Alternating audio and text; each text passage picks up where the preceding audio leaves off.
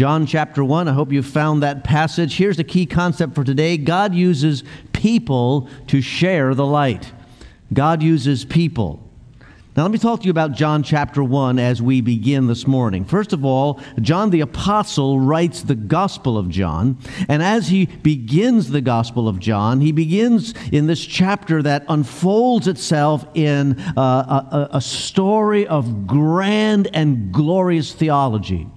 He begins by saying, In the beginning was ho logos, was the Word. And as we read through the first few verses of the chapter, we find out that this Word he's talking about is none other than God Himself. The Word is the Creator God, the life giver, the eternal God. As we go further in the chapter, we see that the, the Word, God, came to the world that He created, and He entered the, the, the people that He chose as His own, but He was horribly misunderstood. By the time you get to verse 12, we learn that this, the, the mission that the word was on was a mission to adopt people into a new family and to make them his own. And by verse 14, John says that he, John, was a witness to this glorious event, the word made flesh. God himself come in the miracle we call the incarnation. John the Apostle has slowly and carefully unfolded this grand theological story. And in the middle of it all, we read a sentence that at first doesn't seem to fit. It's verse 6. There came a man who was sent from God. His name was John. At first, you'd think, well, how does that fit into these grand themes, this, these majestic uh, ideas that he's unfolding?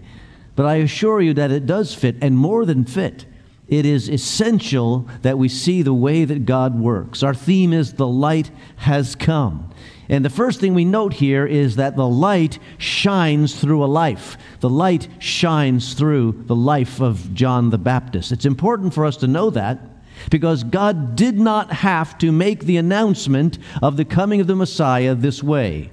I mean, he could have chosen a million different ways to um, uh, let the word be known that the Messiah was on the way. He could have pulled a, a, a chapter out of his playbook from the Old Testament and remember the fiery pillar uh, guiding the Israelites through the, the wilderness by night. He could have had a fiery pillar set up and spoken out of the flames, saying that the Messiah is on the way. Or he could have had angels appear on a regular basis in the, in the sky, singing the songs of the Messiah. He might have used skywriting, fashioning the clouds to, to give us a message, or maybe having the stars spell out John 3:16. Maybe even fashioning our ears in such a way that when a certain kind of wind blew, we would hear the voice of God preparing us to receive the Messiah as he comes. God could have done all these things, many more than I can't even imagine. But what he chose is to have a person tell other people about the coming of the Messiah there was a man sent from God. His name was John. This is the way that God shines his light. He shines to people through people. And if you know Christ as personal Savior, you are meant to be those kinds of persons through whom the light of the love of God shines. John the Baptist was such a man.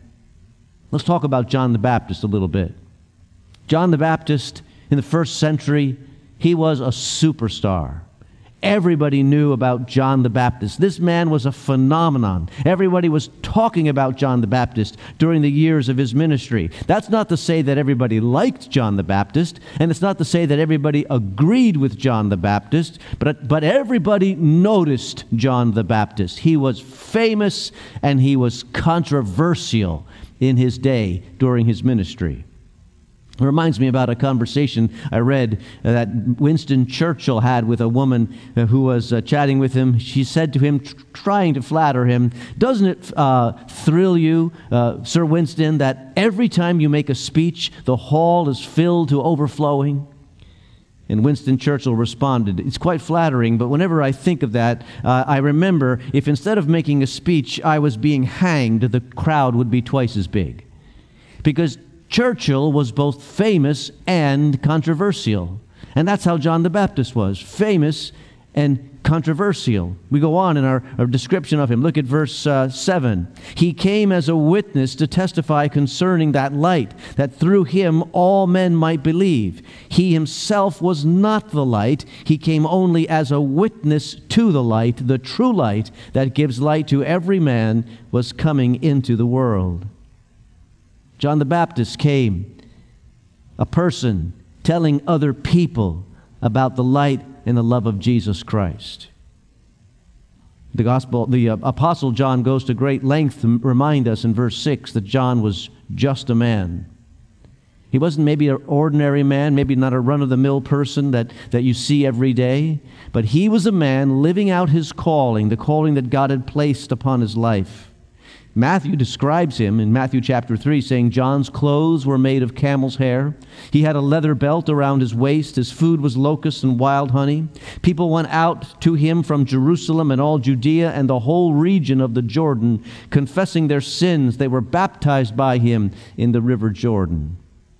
Now, we read that description of John the Baptist, and maybe somewhere in the back of our minds we say, yuck. I mean, I mean who would go, go find a man like that? He eats bugs, he wears animal skins. This is the kind of man that you want to stay away from, kind of like a, a wild man. But that was not the reaction of the people of John's day. Because when the people uh, in John's day saw John, they immediately connected to an image that really hadn't been filled for 400 years, and that is that Old Testament wilderness holy man, the prophet of God, who has set everything else aside to speak the word of God. And they flocked to him. They wanted to hear this message, something that they hadn't heard in, in generations. This man is speaking from God. He is a man on a mission. He was sent by God. And what is that mission? Well, John tells us to testify concerning the light, to testify regarding Jesus Christ. John the Baptist made it very clear I am not the light, the light is coming. I'm just a witness to the light. Now, as I thought about that phrase, a witness to the light, a, a question came up in my mind. And maybe it comes up in your mind. Since when does light need a witness? Light is self authenticating. I mean, if you're in your home right now and the lights are on, nobody has to tell you, hey, there's light here. Right? Light is obvious. Light uh, doesn't need a, an announcement, announcement. It is right. It is always there. You notice light when it is present. But John the Baptist is saying the light that he's talking about is coming, it's yet to come. Imagine it this way Imagine you're a prisoner in a dark cell, and you've been in that dark cell so long that you've kind of forgotten what light looks like, what, it, what it's like to sit in the sunlight and have that light bask on your face. You, that's slipping from your memory. It's something that you're not really kind of conscious of any longer, but there is a person in the cell next to you who is reminding you of light, describing the light, encouraging you to remember that darkness is not all that there is. There's more, there's better, and it's coming, it's near. That's John the Baptist. In the midst of the darkness of his world and the darkness of their situation there in the nation Israel, he is, he's saying, There is better, there is more. The light is coming. It's a light that they probably are forgetting about, a light that has slipped out of their mind, not on the front of their, uh, their consciousness, the idea that Isaiah had predicted that the people living in darkness will see a great light. John is saying to them, The light that Isaiah talked about is the light that I'm proclaiming, and he's on the way. That light is a person, it's Jesus Christ. You see, he's a witness. John is a witness. The Greek word that we translate witness there is the form of the same word we carry into our language as martyr. You see, inherent in being a witness is losing yourself in the mission is making your life about somebody else, about something else, not about myself. And as John did this, people flocked. They came out of the cities, they came out away from their farms and their houses, and they came to listen. He was famous. fame is a funny thing. Fame does funny things to people. In fact, when you're around a famous person, sometimes, you know, you kind of don't act uh, uh, like you normally would. Uh, I heard a radio interview not too too long ago with uh, uh, Alan Alda. You remember Alan Alda? He was the uh, star in the in the TV show MASH and many other movies and television shows and so forth. And and in this interview, he was telling about a time that uh, he and his family were traveling in Italy, and they came to the city of Pisa, and uh, he alone took a guided tour uh, with a private guide up into the tower of Pisa. And the guide was so excited about having Alan Alda as his guest, uh, showing this, uh, this famous person around. And so as they, he kind of laid it on thick as they went up the tower. He was talking about the fact that the, the tower could collapse at any moment. The, the stone, the weight of the stones could cause it to implode at any second and kind of laying on the whole danger thing uh, on, with Alan Alda. And finally they came to a, a piece uh, of, the, of the stairway there where uh, a sign had been uh, put across the way saying, danger, no admittance. And the man just brushed the sign aside and just indicated for Alan Alda to, to go past the sign. And um, Alan stopped and he said, Well, wait a minute. Do people go through here? And the guide said, No, no, it's not safe. But for you, it's okay. In other words, as if somehow gravity would be suspended for the TV star. Fame causes us to do funny things and, and act in funny ways. And John the Baptist was famous, but it's not about his fame. It's not about himself. He's about his mission. John is not in the desert building a following. He's not in the desert forming a, forming a group. Rather, he is a witness to another. The Messiah is on his way. Get ready. And John describes himself in verse 20.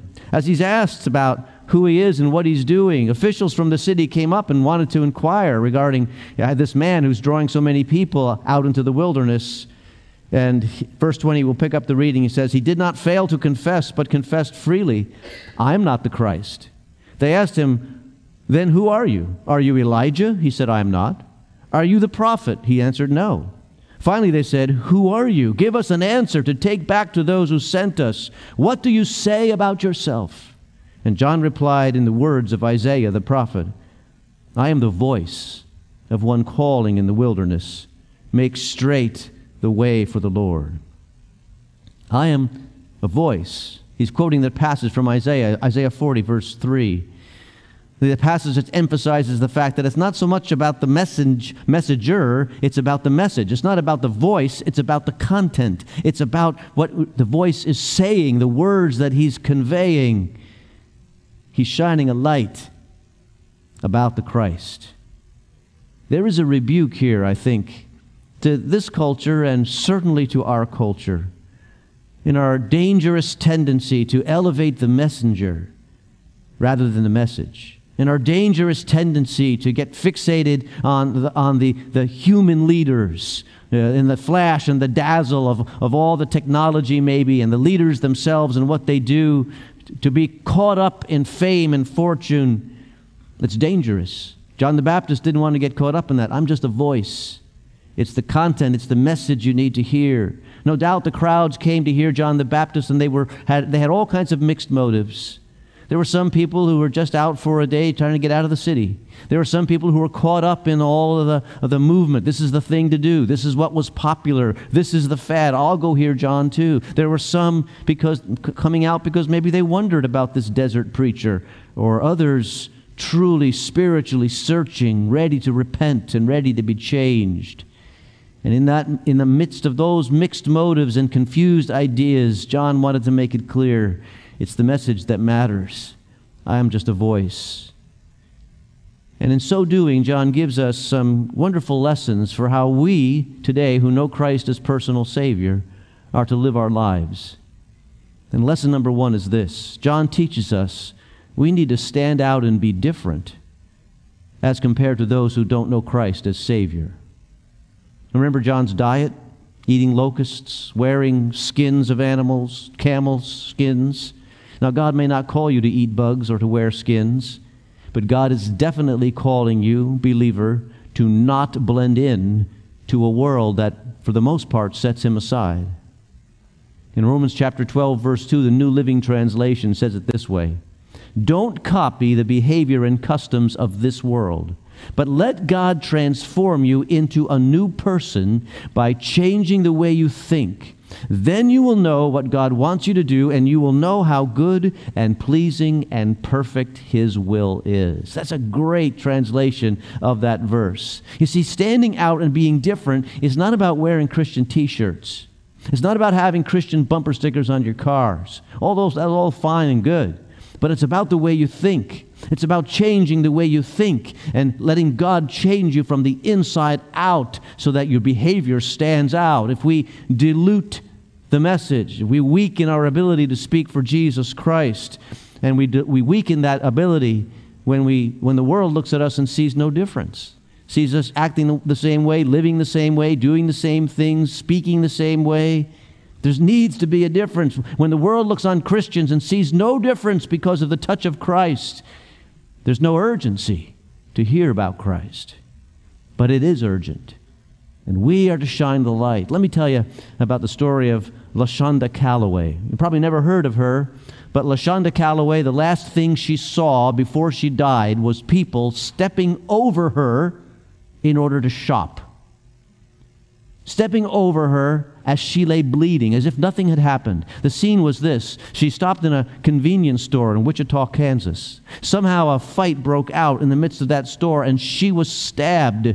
And she fell to the ground, bleeding out. And the surveillance camera in that convenience store captured five people stepping over her body in order to continue shopping while she was dying. Only one person stopped, and that one person who stopped only stopped to take a picture on a cell phone. Later on, the police spokesperson uh, from the police department said this The fact that people were more interested in taking a picture with a cell phone than, and shopping for snacks rather than helping this innocent young woman is frankly revolting. What happened to our respect for life? What happened was they're afraid to get involved. What happened was they're afraid to stand out, afraid to take an effort, afraid to be different, to, to uh, you know, uh, uh, interrupt the flow of normal life. And here's the parallel. When believers are afraid to stand out for spiritual things, to speak up for spiritual things, we are walking right past those who are spiritually dying.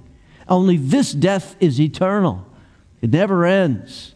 Instead, we need to be those that are obviously changed by the touch of Christ.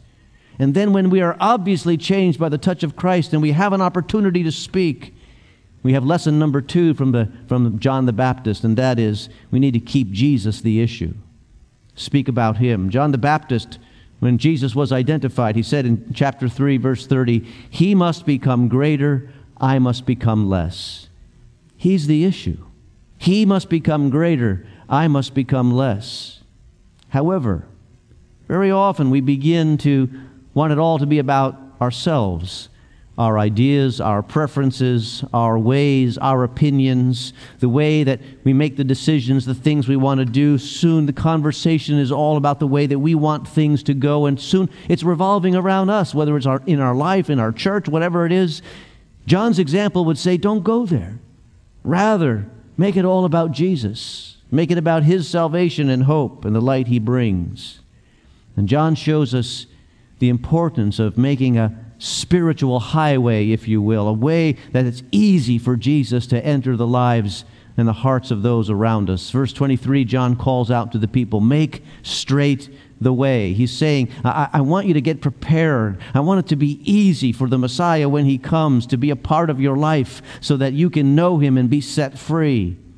And the question for us today is well, how do we do that? How, can we be a part of creating, if you will, spiritual highways that, over which the gospel message of Jesus Christ can travel into people's lives? Well, John shows us again some of the pointers that we have to keep in mind. And the first is this call sin, sin. We have to be ready and willing to call sin, sin. We live in a society that's changing the labels. We live in a society that's changing the categories. And, and if we blend into that, if we give into that, we are not able to bring the help that we need. Well, never, you're never able to heal anybody's diseases before you diagnose it. You have to have a diagnosis. I mean, how would you like it if you go to a doctor and the doctor saw that you have some dread disease But he doesn't want to embarrass you, so he doesn't mention it. He doesn't want you to get mad at him, so he doesn't mention it. He's too shy. And one day he turns to you and he says, You know, I always knew you had that brain tumor, but, you know, I, I, I didn't want to upset you. That's not how you want your doctor to act. You want your doctor to identify the problem so he can bring a solution, and that's exactly what we need to be doing in our culture as followers of Jesus Christ. The message is not, I'm okay, you're okay, group hug. The message is, all have sinned and fall short of the glory of God. And in that situation, if when you pass from this life to the next, in that situation, which is spiritual death, death just continues in separation from God for all eternity. But and here's the next part. The good, the, the good news follows on the heels of the bad news. When Jesus is present, the bad news quickly gives way to great news. Provide the message of hope and mercy and grace and peace. You know, we don't see the value of mercy unless we see the harm of our sin. And, we're, if we're going to help build spiritual highways into people's lives, maybe your family members or the people you work with or, or in your neighborhood, we need to be able to talk about the problem, but also the solution. And the solution is Jesus. He already loves us, His mercy is already available. Romans 5 8, but God demonstrates His own love for us in this while we were still sinners, Christ died for us. I find it remarkable that people think they have to get themselves better, fix themselves up, somehow change something about themselves. And then when they accomplish some kind of change, well, then I'll come to Christ. Then I'll read my Bible. Then I'll come to church. I'll give up that habit. I'll stop doing that thing, and then I'll be all set. Then God will pay attention to me. But the point is this He already loves us. He already knows us. He's ready to welcome us. He already died for us. And He holds out the gift that is taken only by faith. John shows us the importance of these steps. Speak the bad news, but speak the good news right away because God is, is able to save, able to help. But John shows us one other thing, and that is the value of taking action, the value of acting on what you believe and what you know to be true. In this case, the value of the action of baptism. John asked his people if you're really serious about preparing for the Messiah and you're going to repent of your sin and get yourself ready to receive him when he comes, I want you to be baptized. Going into that water in the Jordan River. Some of you have been on our trips to Israel, and uh, you've been baptized in the Jordan River, right near where, where John's ministry took place. And John was calling them to do this, this humbling activity. Put it, put it to life. Do something about it. Don't just say it act it out. Now, John's baptism, baptism was a little different than our baptisms today. John's baptism is a baptism of anticipation, saying, I'm ready for when the Messiah comes. I'm longing for his arrival. But our baptisms today, when we baptize, it's a baptism of witness, saying, Already I know Christ as personal Savior. He has worked in my life, and I'm demonstrating that in this act of baptism. Baptism is an act of obedience. Jesus told, told us, commanded us to do it. In Matthew chapter 28, verse 19, it's, it, uh, uh, Jesus says, Therefore, go and make disciples of all nations, baptizing them in the name of the Father and of the Son and of the Holy Spirit. And when you're baptized, you are obeying that, that command. And when you obey a command of Jesus, you always are blessed. You are propelled forward in your walk of faith, but also you are an instrument that shines the light of Christ as people witness that baptism. The point is this God has chosen people to be the instruments of his light. The light of God's love shines to people, through people, as they speak and as they live and as they act the, the, the, in obedience to the commands of Jesus, particularly in baptism, those kinds of things. And the implication is that each of us has a role to play. We, ought to, we need to find out the way God has wired us. Because some of you here uh, who are listening uh, to this broadcast, some of you are called to ministry as a career. You have to discover that. Some of you are called to missions. Some of you are called to represent Jesus in your place of business and in your neighborhood, maybe to serve the Lord in the ministries here at the church or in our community. We all have a role to play. We all have a place where we could shine the light. But the light needs to, needs to go forth because it's not ours. We don't point to ourselves as we shine the light. What we're pointing to is Jesus and his love. God wants the light of his love to shine to people, through people, and if you know Christ as personal Savior, that is you. You can serve him. Let's pray together. Lord Jesus, we thank you for the life of John the Baptist. We thank you that he was a witness, and we too are called to be witnesses. Give us opportunities. Remind us of, of where we can shine the light. Give us courage to speak the words and help us, Lord, recognize that, that as you flow through us, shine through us, spiritual uh, change will be occurring in those around us. We long for that to take place. Help us, we pray. In Jesus' name, amen. In a moment, we're going to share communion together, but Monique comes to bring a special song in preparation.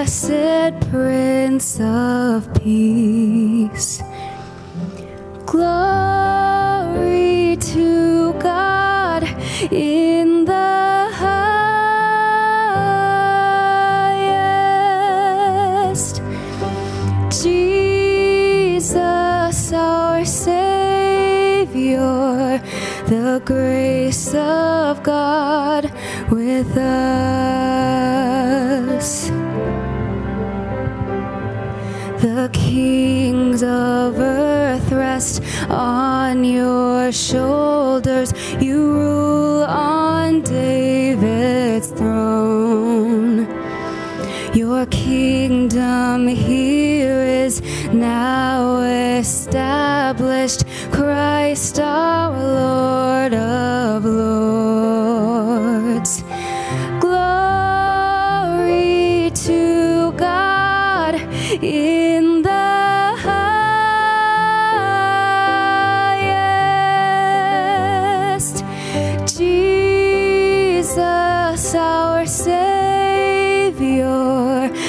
Grace of God with us.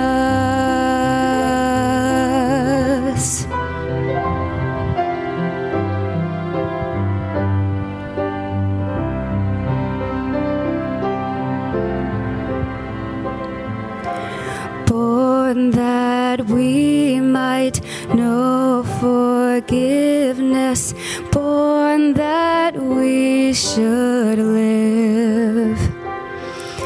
with joy and hope and expectation, our King will come again.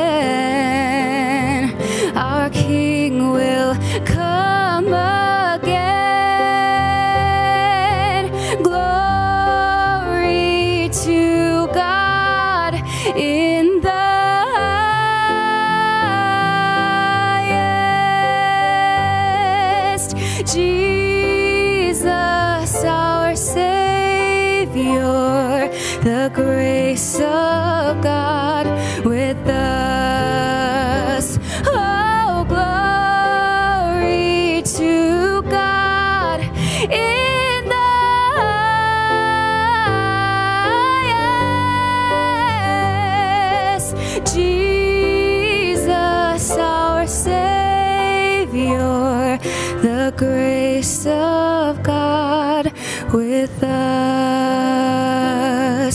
the grace of God with us.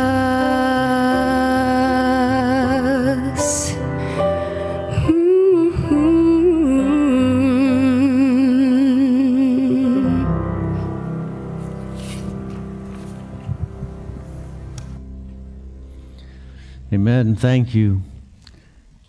For those of you who are going to share communion with us at home, I trust that you have uh, some juice and some bread nearby. I don't know about you, but uh, we're in my home. We're already playing the songs of the season. One of those carols goes like this: Good Christian men rejoice with heart and soul and voice. Now you hear of endless bliss. Jesus Christ was born for this. Christ was born for this. Christ was born for this.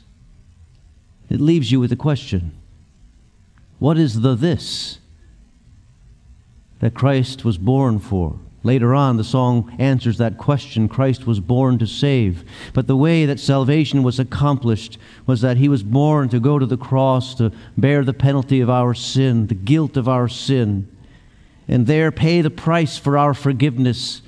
The grave couldn't hold him because he's God the Son and he lives today. And he watches our worship and he asks us to remember me.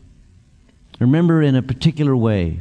Remember in this tangible way called communion, the way that we take into ourselves the elements that symbolize the salvation that we have in Him because of His suffering. John 15, 13 says, Greater love has no man than this, that a man lay down his life for his friends. And we're going to pause just for a moment to allow you, right where you are, to prepare to take the communion elements through prayer, a time of confession and reflection and then, after we've done that for a moment, then I will continue in our service of communion. So let's pray together.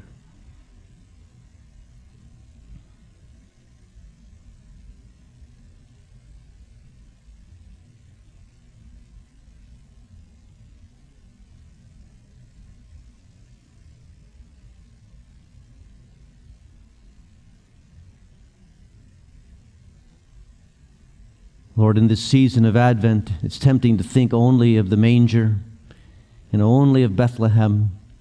But Lord, we need to think of the cross and Calvary as well. Because this was your mission and this is why you came. And Lord, we remember you as our sacrifice of atonement, as the one who earned our forgiveness, made a way for us to know grace and mercy and we recall your sufferings on the cross. So thank you, Lord. We pray that you are blessed, pleased, and honored in the way that we worship you today. For we ask it in your name. Amen. The Apostle Paul reminds us of Jesus' institution of the Lord's Supper in the upper room when Paul describes it this way On the night he was betrayed, Jesus took bread, and when he had given thanks, he broke it and said, This is my body, which is for you. Do this in remembrance of me. So let's take that bread and eat together.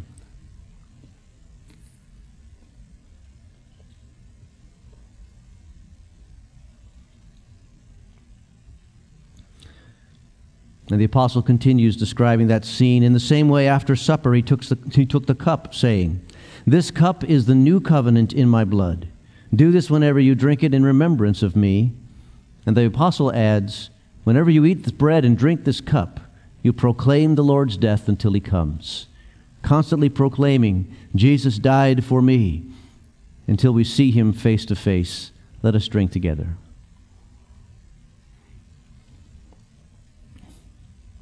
Let's pray.